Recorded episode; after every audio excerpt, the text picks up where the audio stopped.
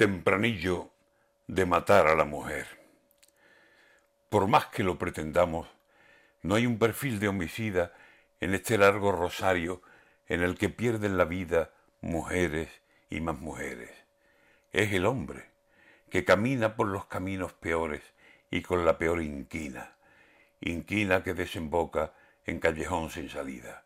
Celos, machismo, complejos, no acepta que ella le diga que se va porque no puede seguir con tan mala vida o acaso se enamoró. El amo no le autoriza a ejercer la libertad que ejerce él, que domina. Y si la mujer da el paso o para darlo lo avisa, el macho se vuelve fiera y la mata. Un policía, esta vez, pistola en mano, guarda de ciudadanía. Después de este último caso, la mujer, ¿de quién se fía?